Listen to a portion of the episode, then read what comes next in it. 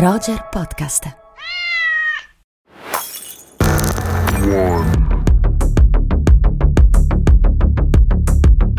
Oh, direi che oggi iniziamo così. Così come? Così, senti, eh. Tanto tempo fa, in una galassia lontana, lontana. Mmm, originale. Eh dai, eh, è sempre efficace. Sì, senti un po', eh, non è un po' tardi per parlare di The Mandalorian? Tardi? Perché? Che, che ore sono? No, beh, perché è finita un mese fa in Italia e peraltro l'avevano già vista tutti a inizio novembre. Ma l'avevano chi? Voi? Ma voi chi? Eh, voi gli irriducibili di Star Wars in cui io, peraltro, categoria in cui io non rientro. Beh, ma allora, scusami, per noi irriducibili non è mai troppo tardi, eh, No, se dai, permetti. Sì, serio, Simon. Beh, allora, tardi forse sì, però considera una cosa, non c'è mai stato un momento più adatto di questo per parlare di piattaforme on demand, di serialità televisiva, di modelli di distribuzione alternativi, di saghe, di universi espansi, Sì, e vero, potrei vero. andare avanti all'infinito. Vero, vero, verissimo. Quindi mi assicuri che non parleremo solo di Baby Yoda e della Gilda? Ovvio, un po' sì però, eh. No, vabbè, un po' sì, dai, eh, te lo concedo.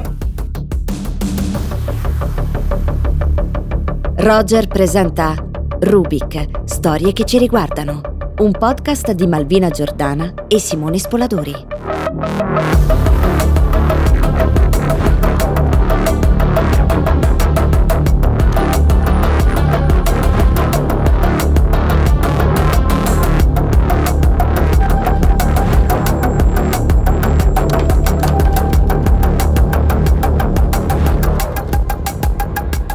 Il cacciatore di taglie è un lavoro molto difficile.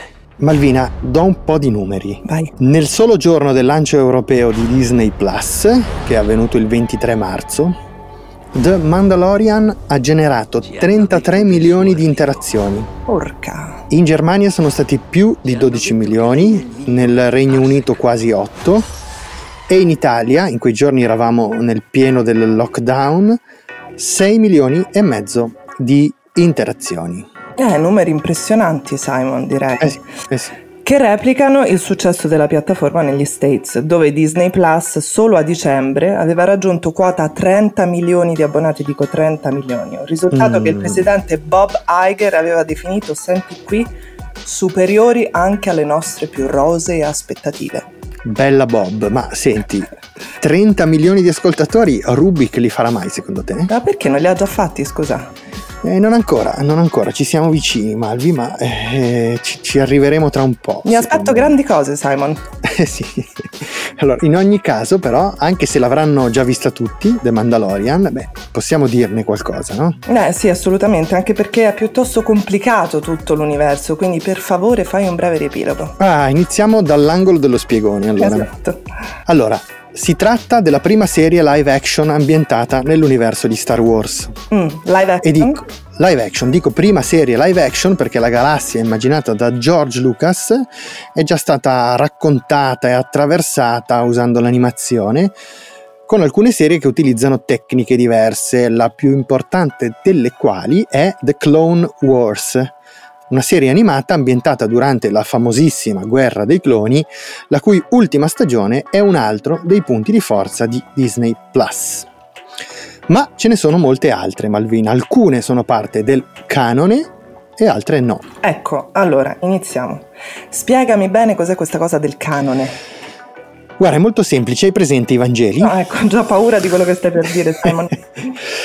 Allora, esistono i Vangeli ufficiali e esistono quelli apocrifi, no? Ecco, il canone di Star Wars è l'insieme dei testi che formano la storyline ufficialmente riconosciuta dalla Lucasfilm, cioè dalla Disney. Chiarissimo. un po' come i Vangeli, come i quattro Vangeli ufficiali, sono quattro, no? Solo che il canone è stato fissato per la prima volta nel 1994 e poi rivisto più volte fino ad arrivare a una redazione ufficiale nel 2014. Quindi molti prodotti interessanti sono finiti fuori dal canone ufficiale. Ok, allora, torniamo a The Mandalorian. Ok, allora, dicevo, prima serie live action Mm? è ambientata tra la fine de Il ritorno dello Jedi o dello Jedi e il risveglio della forza, quindi tra episodio 6 ed episodio 7. Giusto. L'impero è caduto e sull'orlo esterno della galassia c'è un po' di macello, un po' di casino e in questo casino c'è il nostro cacciatore di teste. Che è il Mandaloriano interpretato dall'attore di Narcos, Pedro Pascal. Lui. Esattamente, proprio lui. Però noi sappiamo, cioè lo vediamo alla fine solamente in una sequenza di questa serie, dico bene? Dici benissimo, dici benissimo. E Pedro Pascal, tra l'altro, è stato, eh, si è affermato con Narcos come un grande sex symbol. Qui, però, purtroppo, per le sue fan e i suoi fan, si vede soltanto alla fine. Eh, io sono è... rimasta, tra l'altro, perché non lo sapevo sì. quando l'ho visto. Ah, ecco, quindi sei rimasta piacevolmente sorpresa anche tu. Eh, non me l'aspettavo. Bene, i Mandaloriani, per chi non lo sapesse, sono dei guerrieri originari del pianeta Mandalore. Sono Mandaloriani, per capirci, Django Fett, che è il miglior cacciatore d'Italia della galassia, non a caso, scelto negli ultimi anni della Repubblica dal misterioso Darth Tyrannus per servire come modello genetico proprio per l'esercito dei cloni. Ed è ovviamente Mandaloriano il ben più noto figlio di Django Fett, Boba Fett, che per capirci è quello che nell'impero colpisce ancora consegna Yan Solo ibernato nella grafite al grande Jabba the Hutt. In questa serie il nostro Mandaloriano è un cacciatore di taglie che si imbatte per caso nel bambino. Eh, the child. Esatto. Che tutti noi abbiamo chiamato Baby Yoda o no? Baby Yoda, Baby Yoda, lo vorresti un Baby Yoda che ti passeggia per casa? Tremendamente sì, anche se penso che i miei gatti non gradirebbero. E posso capirli, anche perché immagino che non farebbero una bella fine, eh, dato che il bambino ha dei poteri pazzeschi che hanno a che fare con la forza e che sono il motivo per cui mezza galassia gli dà la caccia. Ma il nostro Mandaloriano, che dovrebbe consegnarlo a un losco figuro interpretato niente meno che da Werner Herzog. Werner. Werner, esatto, non ha cuore di farlo e se lo tiene portandoselo in giro in attesa di capire quali siano le sue origini. Allora Simon, entriamo nel vivo della questione. Iniziamo parlando della struttura di questa storia e dei suoi evidenti richiami. Sei d'accordo? E come no? Sai che quello che dici tu per me è il verbo mi piace così. Allora, spostiamoci per un attimo, cambiamo epoca e luogo. Cioè, già abbandoniamo la galassia? Eh sì. Eh, vabbè, peccato.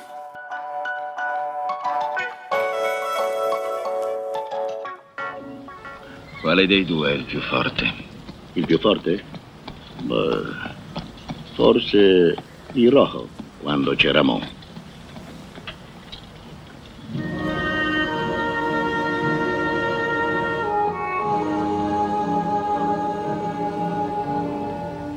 Don Benito Rojo, mi state ascoltando, vero? So che vi serve gente.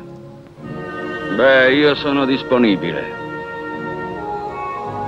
Ma badate prima di accettare. Costo caro.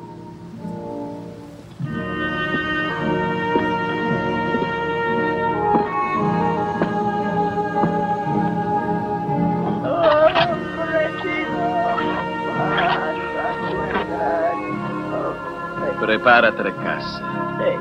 Eh? i Baxter da una parte, i Rojo dall'altra e noi nel mezzo. Esatto Simon. Abbiamo mm. quindi cambiato completamente scenario e siamo nel villaggio nordamericano di San Miguel. Eh sì. Che Sergio Leone ha ricostruito nel deserto di Tabernas vicino Almeria. Ah, esatto, in Spagna, in Andalusia. Esatto. E nella sequenza che abbiamo appena ascoltato, Joe, il protagonista di Per un pugno di dollari, interpretato da Clint Eastwood, che ha appena compiuto 90 anni, e facciamogli gli auguri, che auguri, starà, sicuramente, starà sicuramente ascoltando, auguri. Sta per dare una bella lezione ad alcuni scagnozzi dei Baxter. Ray di aver umiliato il suo mulo. Il suo permalosissimo mulo. Però mi chiedo, perché siamo venuti fin qui? Che ce ne stavamo nella galassia? Eh dai, che lo sai, Simon, non fare il finto tonto. Forse perché il nostro Mandaloriano è vagamente ispirato ai personaggi di Leone? Esatto, eh, direi molto più che vagamente. Diciamo che lo showrunner John Favreau e il suo team hanno voluto costruire un gigantesco omaggio a Leone ambientato nell'universo di Star Wars. È vero, è vero, pensa che eh, lo ha detto anche il grande Mark Hamill alias Luke Skywalker, lo ha definito proprio così, un grande omaggio a Leone nella galassia. Del resto, Malvina, il 2019, anno di uscita di The Mandalorian negli Stati Uniti, era il trentennale della morte di Leone e questo è davvero un bel modo per omaggiarlo. Eh sì, un bel omaggio, ma un bel omaggio anche perché eh, direi che non è appunto un patchwork di citazioni sterili, ma sembra proprio la traduzione, diciamo così, no? dello spirito, dei toni, del, degli universi di, di Sergio Leone. Sì, va detto però che eh, una caratteristica degli spaghetti western, cioè la loro amoralità, viene qui un po' stemperata dall'impianto un po' manicheo tipico della saga di Star Wars. Intendi il bene, il male? Eh, esatto, esatto. Beh, aggiungi anche che è un prodotto Disney, insomma, Eh, certo, chiaramente certo, la certo. linea è un'altra. Comunque un prodotto Disney, ma un gran bel prodotto e un gran bell'immaginario contaminato in modo molto efficace che probabilmente avrà contribuito al successo della serie. Quanto, secondo te? Ne parliamo con qualcuno, Simon? Direi di sì, Malvina. Apriamo le porte del nostro Rubik al nostro primo ospite. E vai.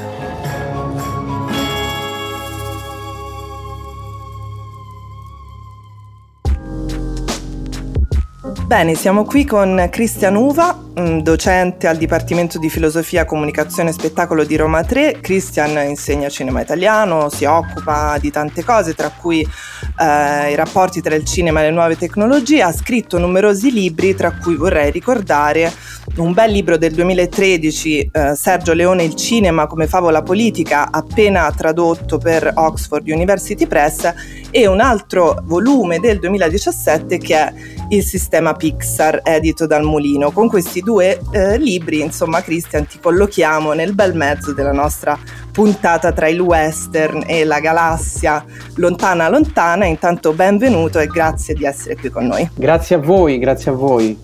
Una prima domanda così secca su due piedi. Che cosa pensi di The Mandalorian? Allora, altrettanto seccamente rispondo che, che ne penso piuttosto bene. Devo- e lo dico così perché non me l'aspettavo, sono rimasto spiazzato. Innanzitutto ciao anche da me che Malvina mi ha, mi ha bypassato nel- nella presentazione iniziale, ma ci sono anch'io e grazie anche da parte mia. Ciao Per essere qui con noi. grazie, grazie a voi di nuovo, davvero. Premetto che io non sono un fan dell'universo Star Wars, quindi questo Mhm. va detto. eh, vado volentieri a vedere i film in sala, eh, conosco insomma i- gli episodi storici e via dicendo. eh, però non sono assolutamente un, un fan e quando ho visto apparire questa, questa serie, soprattutto insomma, la pubblicità che la presentava per lanciare la piattaforma, poi in particolare Disney Plus, mh, insomma, mh, sono rimasto abbastanza freddo, non ero particolarmente Mm. attratto dalla cosa. Devo dire, devo riconoscere che ci sono arrivato per colpa o grazie eh, diciamo così, eh, grazie ai miei figli. Ho dei figli relativamente piccoli, anzi il più piccolo tra loro, quello di 8 anni, era interessato a questa cosa. Ha detto, eh, proviamo, vediamo. E alla fine sono Lui è un fan della, della saga di Star Wars. Abbastanza, abbastanza. E è sicuramente diventato un fan di, di- di The Mandalorian e, e devo dire l'ho seguito con piacere. Quindi sono caduto, come dire, nella rete, nel meccanismo della serialità che secondo me è molto ben calibrato in questo caso e quindi l'ho, l'ho apprezzato, devo dire. Vedi i figli che educano gli educatori, no? Come, come diceva qualcuno, che a volte ci portano infatti in un- universi che noi eh, da soli non, non vedremo. Non percorreremmo. Devo dire che noi, eh, insomma, prima, prima di incontrarti abbiamo parlato un po' di questo universo no, visivo che appunto ci ricordava così il western con eh, le dovute differenze. Forse tu su questo ci puoi eh, dare qualche spunto in più, no? Di questo, eh, questa rete poi è una rete estremamente cinematografica. Sì, sì, sì, sì, ma infatti eh, è chiaro che, eh, come dire, eh, c'è- c'è- c'era qualcosa che, che mi ha, che mi ha attirato e quel qualcosa inevitabilmente è esattamente ciò di cui tu stai parlando. Quindi quest'anima western così, così forte, così, così potente, così dichiarata, diciamolo pure, dichiarata no, al punto che anche nelle interviste, nelle uscite pubbliche, lo stesso Pedro, Pedro Pascal insomma ne ha, ne ha parlato eh, citando direttamente, chiamando in causa Sergio Leone. E quindi se è vero che già una nuova speranza, no? l'episodio del 77, come dire, irrompeva sugli schermi portando appunto una, come dire, inaugurando una saga western fantascientifica, qui come sì, dire, sì. coerentemente no? direi che il testimone viene, viene raccolto e sicuramente il fascino di questa, di questa serie e, e, il fascino del suo protagonista è quello, eh, risiede ne, negli echi, eh, quindi neanche tanto del western americano che c'è per carità, ma soprattutto proprio di quello leoniano, direttamente, direttamente appunto eh, chiamato in causa da questo cacciatore di taglie, eh, no, così un po' eh, ultraterreno, un po' come era l'uomo senza nome di, di, di, insomma, del dollaro. Del dollaro, esatto, eh, di Clint Eastwood, e quindi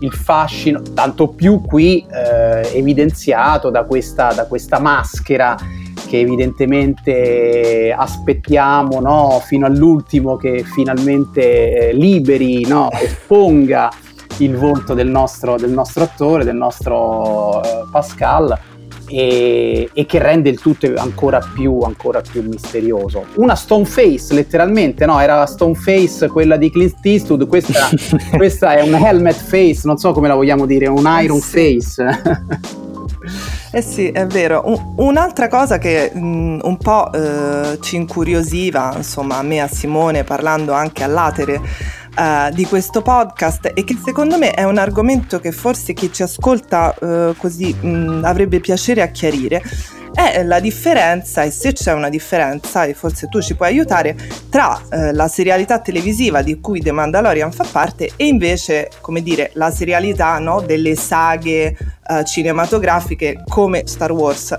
Che differenza c'è tra queste due cose? Evidentemente Disney Plus eh, ne sa qualcosa e ha fatto un'ottima eh sì. traduzione ecco, eh, del progetto originario. Da spettatore sicuramente, eh, come dicevo prima, ho apprezzato, devo dire, la questione proprio della misura, eh, letteralmente della misura, eh, cioè il fatto che parliamo di episodi relativamente brevi, brevi, brevi sì. no? Eh, contenuti tali da riuscire appunto ad attirare l'attenzione anche di coloro che non sono particolarmente appunto appassionati a queste saghe, i quali fanno un po' fatica di fronte alla misura invece del film di lungometraggio per la sala, che a volte mm-hmm. no, diventa, diventa a mio avviso troppo, troppo, troppo lungo, troppo carico, sovraccarico, eccetera e qui invece c'è la misura giusta, qui c'è quel minutaggio che ti consente di agganciare la tua attenzione, di portarti fino, come dire, no, alla conclusione di quell'episodio, mantenendo naturalmente poi trasversalmente un plot che soltanto eh, parzialmente alla fine dell'ultimo, dell'ottavo episodio andrà ad essere risolto. Quindi eh, in questo, eh, ripeto, ehm, il lavoro che ha fatto la, la Disney a più livelli, che è un lavoro di compromesso indubbiamente, no? eh, naturalmente eh, è qualcosa, è un prodotto che può far storcere un pochettino la bocca magari al, al purista di Star Wars, alla, al vero fan, perché eh, su alcuni aspetti eh, diventa molto elementare come, come tipo di narrazione, eccetera, però fa guadagnare un pubblico che magari non è necessariamente un pubblico di, appunto, di, di, fan che vanno in sala a vedersi poi tutti gli episodi di Star Wars che conoscono a memoria, eccetera, eccetera. Questa serie è, è interessante anche perché eh, mi è capitato di leggere che eh, i fan, anche quelli più accaniti, comunque l'hanno accettata come una sorta di capolavoro di diplomazia che ha costruito la, la Disney stessa. Riuscendo cioè a mettere insieme il fan accanito, il purista appunto della, della saga di Star Wars, e un pubblico invece eh, più, più, ampio, più generalista, se vogliamo, anche nuovo. E, e, in questo senso sentiamo che dietro c'è un brand come la Disney che ha bisogno evidentemente poi anche di lavorare sul merchandising, lì potremmo aprire un capitolo su Baby Yoda, no? Ah, certo. sì, sì, sì, certo. E col suo spirito ecumenico è riuscita a mettere d'accordo queste due categorie che tra l'altro sono, mi pare di capire, ben rappresentate in questa chiacchierata perché io sono invece uno di quei fan eh, accaniti a cui facevi riferimento e ho molto amato uh, questa serie.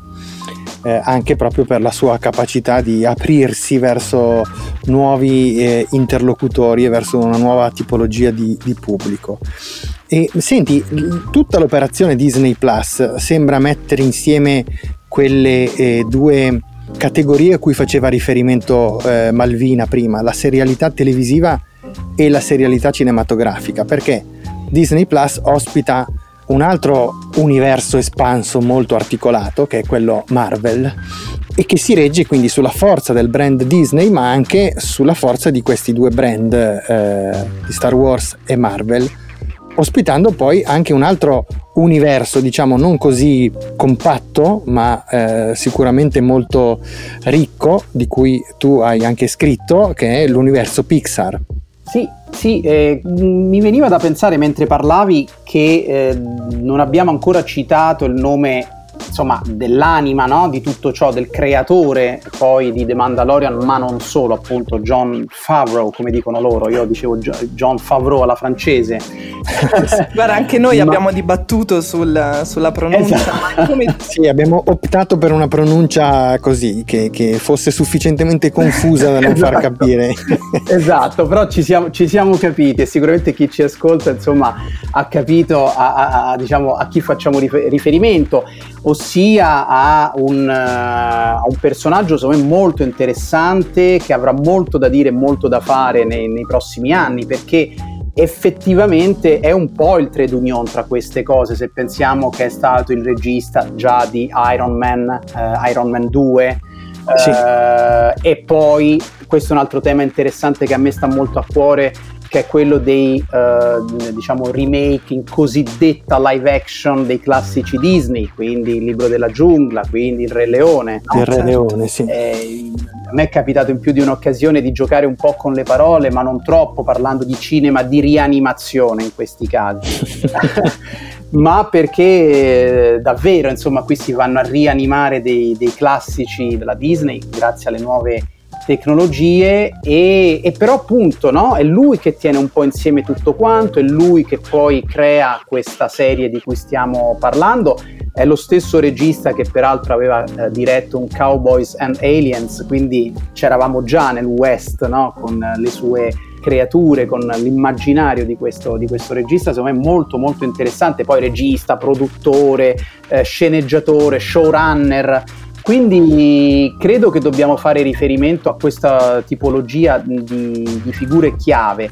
Eh, per quanto riguarda la piattaforma in sé, eh, io diciamo che eh, appunto mi, mi, ci sono abbonato tra l'altro tra gli ultimi e mh, mm, aspetto però ancora che dia il meglio, ossia aspetto che come nel caso di The Mandalorian arrivino nuovi prodotti originali eh, che la rendono anche un pochettino più attiva, più, più viva. Ecco. Del resto leggevo che eh, appunto il, è subentrata in pieno lockdown, quindi ha avuto molto successo come tutte le piattaforme on demand, però non è riuscita a dare una gomitata molto forte a un colosso come Netflix perché, come dici tu, una serie di contenuti originali che evidentemente sono in programma sono stati bloccati anch'essi dal lockdown, eccetera. Quindi probabilmente dobbiamo aspettare ancora un po' per vedere insomma che tipo di produzioni no? eh, nuove e forse innovative ci saranno. Sì, questo, questo è vero. Uh,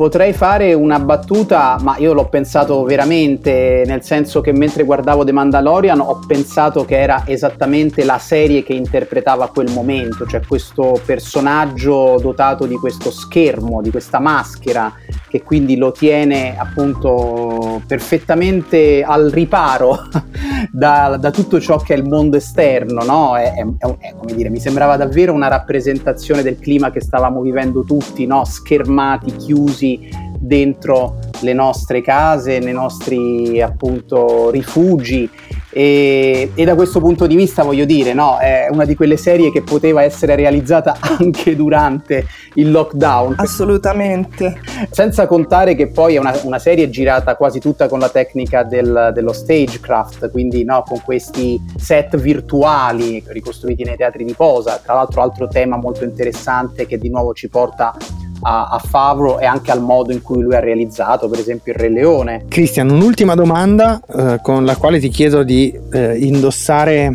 per un attimo i panni del veggente, visto che, che eh, insomma è un tema che rimane un po' contro luce ma sempre presente un po' in tutti i discorsi che eh, stiamo eh, facendo qui eh, nel podcast io e Malvina, cioè ci interroghiamo su quale potrà essere adesso se mai entreremo definitivamente nella fase post-Covid-19, quale sarà il futuro, dire, della distribuzione e dell'industria cinematografica e come si inseriscono in questo contesto queste piattaforme che quest'anno, cioè insomma negli ultimi mesi ne abbiamo viste debuttare due molto importanti, oltre a Disney Plus anche la piattaforma proprietaria di Apple eh, si è inserita in questo contesto affollato e sembrano destinate adesso a recitare un ruolo di primo piano proprio perché la pandemia sembra eh, avere richiesto e imposto una svolta in questa direzione.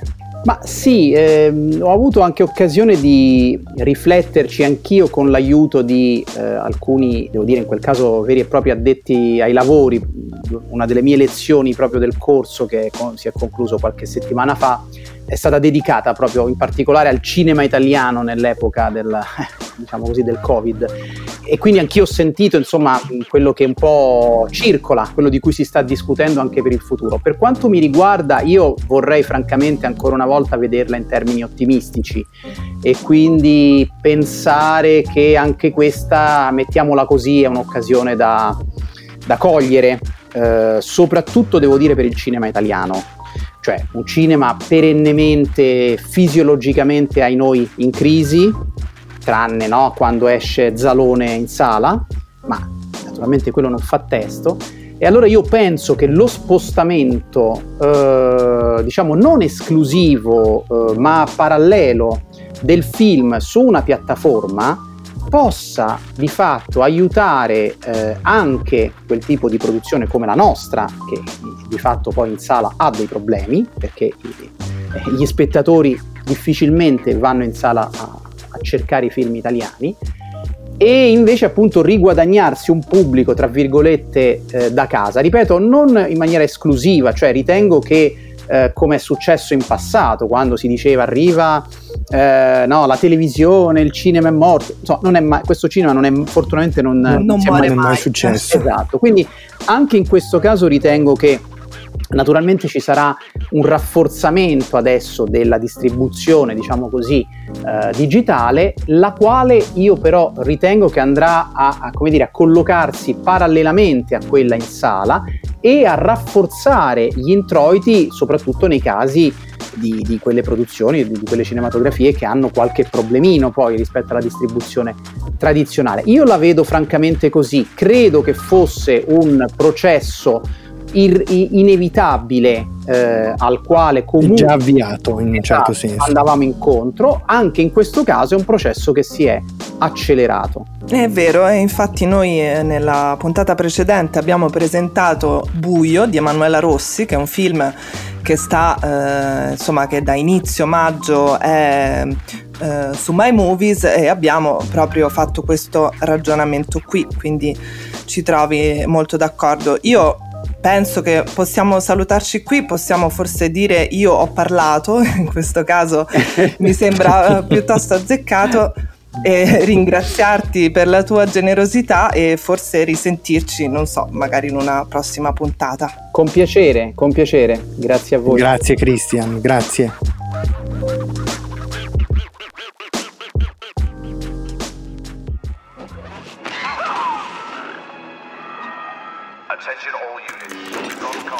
Simon, scusa. Eh, che c'è? Eh, non so, vedo un po' tu. Che c'è? Che ho fatto? Eh, hai finito di giocare? Ma Malvina, eh, ci sto lavorando. Ah sì? Eh, beh, non vedi? No, non mi pare proprio. Ecco, ho messo in pausa sto lavorando. Questo che vedi è Jedi o Jedi Fallen Order. Ah, che sta nel canone, immagino. Eh già, è il videogioco che è uscito solo qualche mese fa, prodotto da Electronic Arts e ambientato nell'universo di Star Wars. Eh, mi pare una bella scusa per giocare, sai. Dai, ma Grazie. te la concedo, ovviamente. Grazie, grazie. Senti, eh, questo Jedi Fallen Order dove si colloca nella storyline? Allora, si colloca dopo episodio 3, quando Palpatine ha dato il fantomatico Ordine 66 ai cloni. Ah, aspetta, mi ricordo. Quello che li porta a massacrare i Jedi in tutta la galassia, tranne Obi-Wan, Yoda e pochi altri? Esatto, esatto. In Jedi Fallen Order il giocatore interpreta proprio uno di quei pochi altri che dicevi prima. Allora, ti chiedo una cosa, Simon. Dato che sei un nerd sociale giocatore incallito. Gra- grazie, sei sempre gentile. con figurati. Allora, mi sbaglio o The Mandalorian ha assorbito un po' dei meccanismi di questi giochi di ultima generazione di cui parli tu? Brava Malvina, eh? pur non essendo una gran videogiocatrice, ci hai preso in pieno. Vedi? Ora, se ci pensi, in The Mandalorian ogni puntata è strutturata proprio come un capitolo di questo genere di videogiochi detto open world. Un incontro, una missione, un nuovo ambiente da esplorare, un mostro finale da sconfiggere e intanto sullo sfondo la storia principale va avanti e tutto intorno si apre un mondo con le sue regole e le sue caratteristiche. Beh, del resto questi videogiochi, mm, possiamo dire così forse, stanno diventando sempre più eh, dei film, mi pare.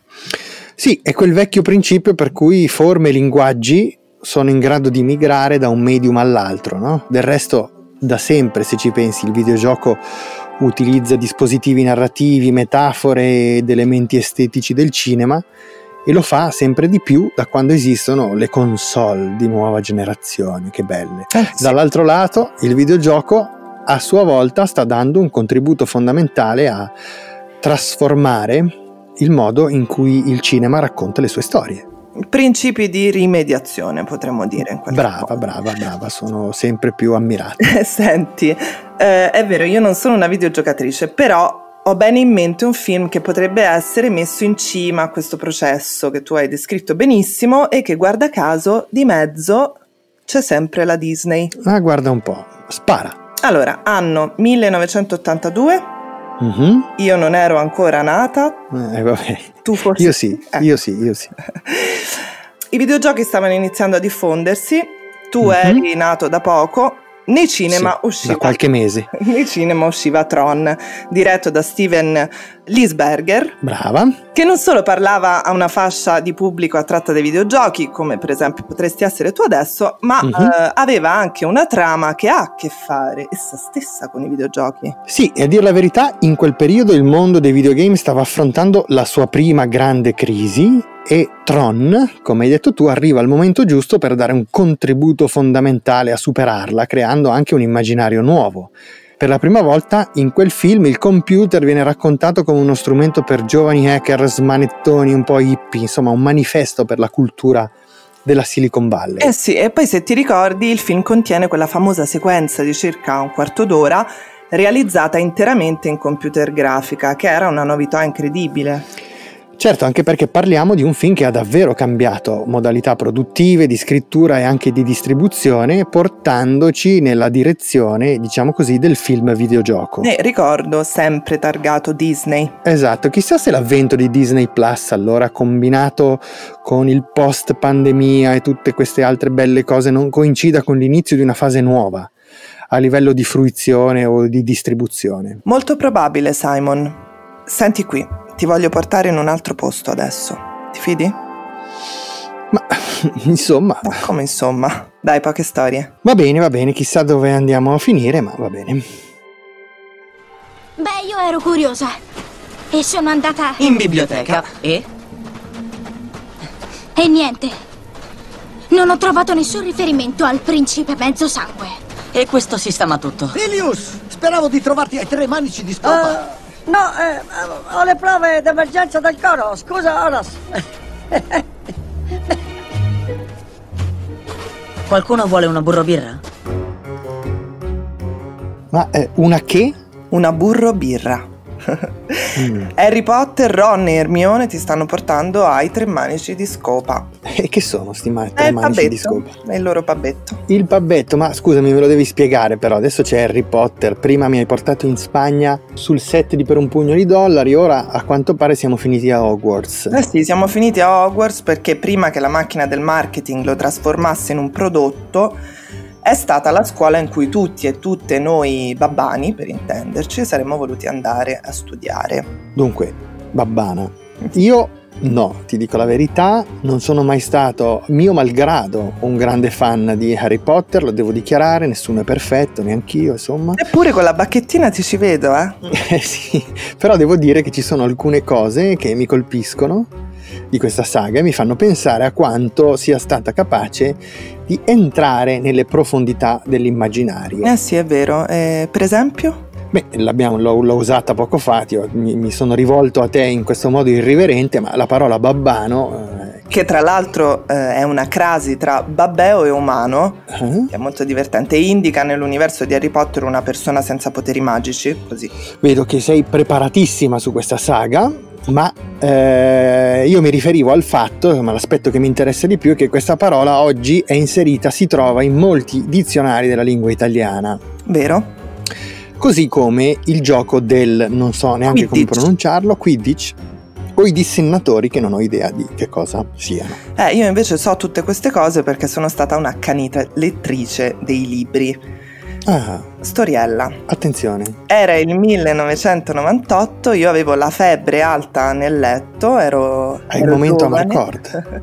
e la mia mamma, eh, attentissima no, ai sommovimenti in giro per l'Europa, mi regalò il primo libro di Harry Potter il giorno che uscì nelle librerie italiane, quindi tradotto in italiano. Ah, Non so se ti ricordi le lunghe file fuori dalle librerie, non solo in UK, ma anche appunto poi in Italia, in Francia, in Spagna, eccetera, eccetera. no, francamente non me le ricordo, ma eh, mi fido della tua memoria. Ah, a proposito, scusa, non l'abbiamo detto, la battuta che abbiamo sentito di Harry è nel sesto episodio della saga di J.K. Rowling, Harry Potter e il principe mezzo sangue, sesto film degli otto della saga tratti dai sette libri. Ecco, io questa cosa non l'ho mai capita.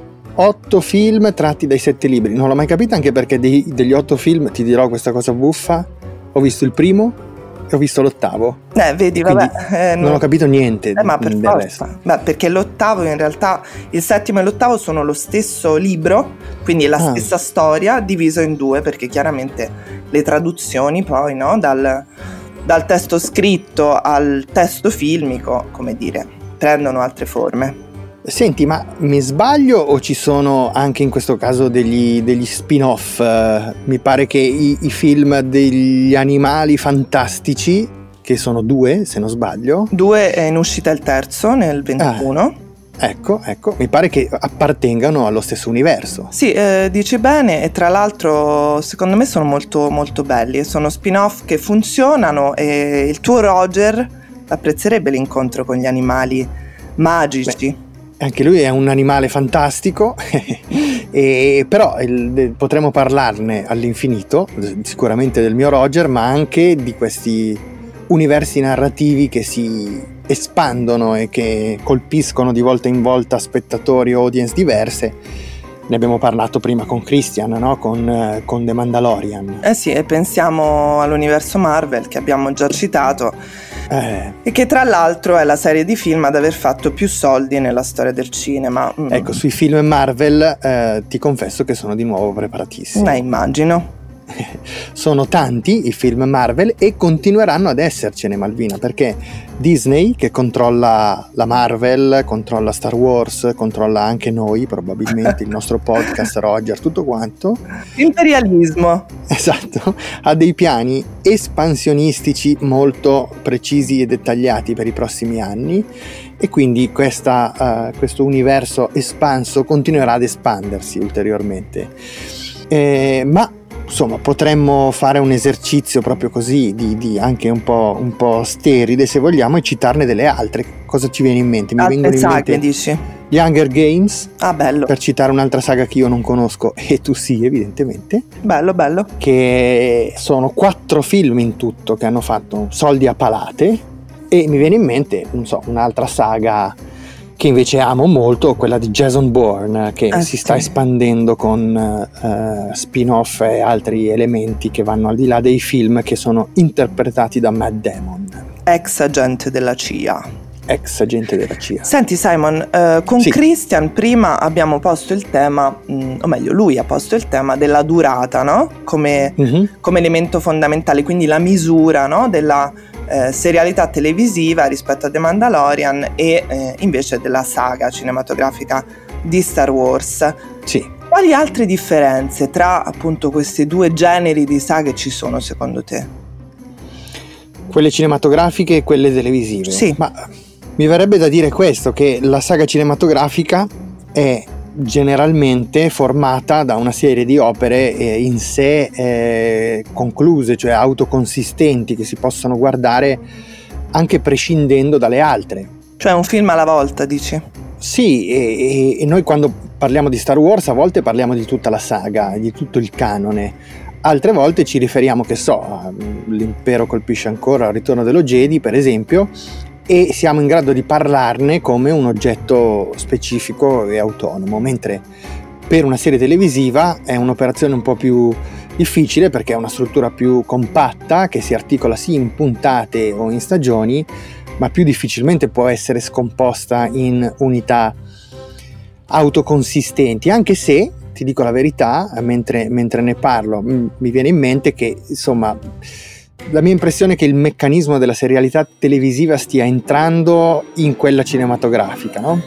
Cioè l'ultima trilogia di Star Wars, per intenderci, o anche la stessa saga di Harry Potter, di cui io ho, ho dato prima questo aneddoto, ho visto il primo e l'ultimo non ho capito niente, sembrano riproporre proprio elementi di funzionamento della serialità televisiva rendendo molto più, eh, rendendo indispensabile in un certo senso la fruizione eh, cro- in, in senso cronologico di tutte le, eh, le opere che ne fanno parte. Molto vero, sono, sono molto d'accordo e potremmo forse semplicemente dire che mh, così la stagione è l'unità di misura della serialità, o meglio della nuova serialità, mentre per una saga cinematografica rimane il film con queste eccezioni che Mm, tu mm, fai, sì. no? Perché poi in fondo forse separare nettamente questi piani diventa oggi non solo sterile ma anche forse un po' inutile, nel senso ci Inutile e anche controproducente, sì. Comunque, per continuare a riflettere su questi temi, volendo, ci sono anche tanti volumi che affrontano la serialità contemporanea. Me ne viene in mente uno,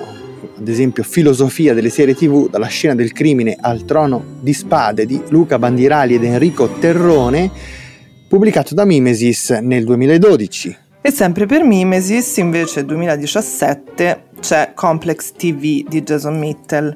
Ok. Ma ok. senti Simon, possiamo chiudere su uno scenario alla Mad Max? Beh, sai che è un'altra di quelle eh, saghe che adoro. Eh sì, è bellissima.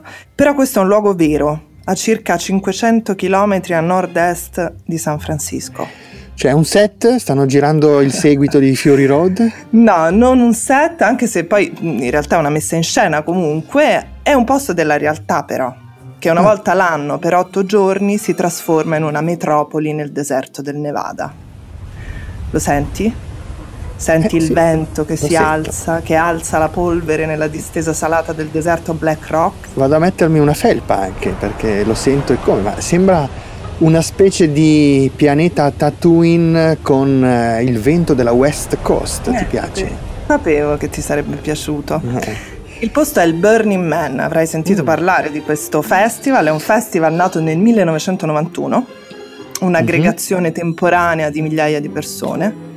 Pensa che le uniche automobili ammesse sono quelle che vengono modificate appositamente per somigliare a cose strane, non so, animali fantastici o astronavi eh, come l'Overcraft di Luke Skywalker, è esempio, come la mia, come la mia auto, insomma. la tua auto, che gira per Milano. Gira per Milano ed è come uguale all'Interceptor di Mad Max. Fantastico. Ma senti, e questo festival come fanno a farlo quest'anno con il coronavirus? Eh, quest'anno il festival sarà virtuale e il tema, senti qua, è il multiverso. Wow, bellissimo! Eh sì, e visto che parliamo eh, di un luogo che poi è anche espressione delle più avanzate tecnologie della Silicon Valley, chissà cosa si inventeranno quest'anno questi signori e queste signore. Mm, mm, mm, Tu pensa che il primo doodle di Google è stato usato proprio in occasione del Burning Man del 99, quando i fondatori proprio di Google, che sono Larry Page e Sergey Brin, spero di pronunciare bene, decisero di collocare un omino stilizzato dietro la seconda O di Google per dire udite udite agli utenti che i capi erano in vacanza. Però um, mi sa che è un festival per ricchi. Questo. Eh sì. Sì, è diventato soprattutto un festival per ricchi, ma visto che è virtuale quest'anno forse possiamo provare ad andarci anche noi due. Certo, certo. Allora facciamo così, ci andiamo e al ritorno dal Burning Man in una puntata di Rubik proveremo a raccontarci a raccontarci a raccontare alle nostre amiche e ai nostri amici di questa nostra avventura. Bellissimo. Senti Malvina, però arriva quel momento della puntata in cui io devo darti una brutta notizia. Il momento triste. Il momento triste è finita anche per oggi. Caspita è finita e quindi ci diamo appuntamento a settimana prossima. Eh, vi ringraziamo per i messaggi di apprezzamento e di eh, gloria che sono arrivati dopo la prima puntata. Continuate a scriverci a redazione chiocciola roger-podcast.com o sulla pagina Facebook di Roger. Evviva! Evviva! E intanto buona settimana a tutti! Ciao! Rubik è un podcast originale di Roger, ideato e condotto da Malvina Giordana e Simone Spoladori. In redazione Beatrice Baggini, Daniela Clerici, Stefania Noiosi, Silvana Maggi e Nicolò Merlini. Sound design a cura di Simone Pavan. Prodotto da Marco Zanussi per Skills Management Group. Tutti i diritti riservati a Skills Management Group.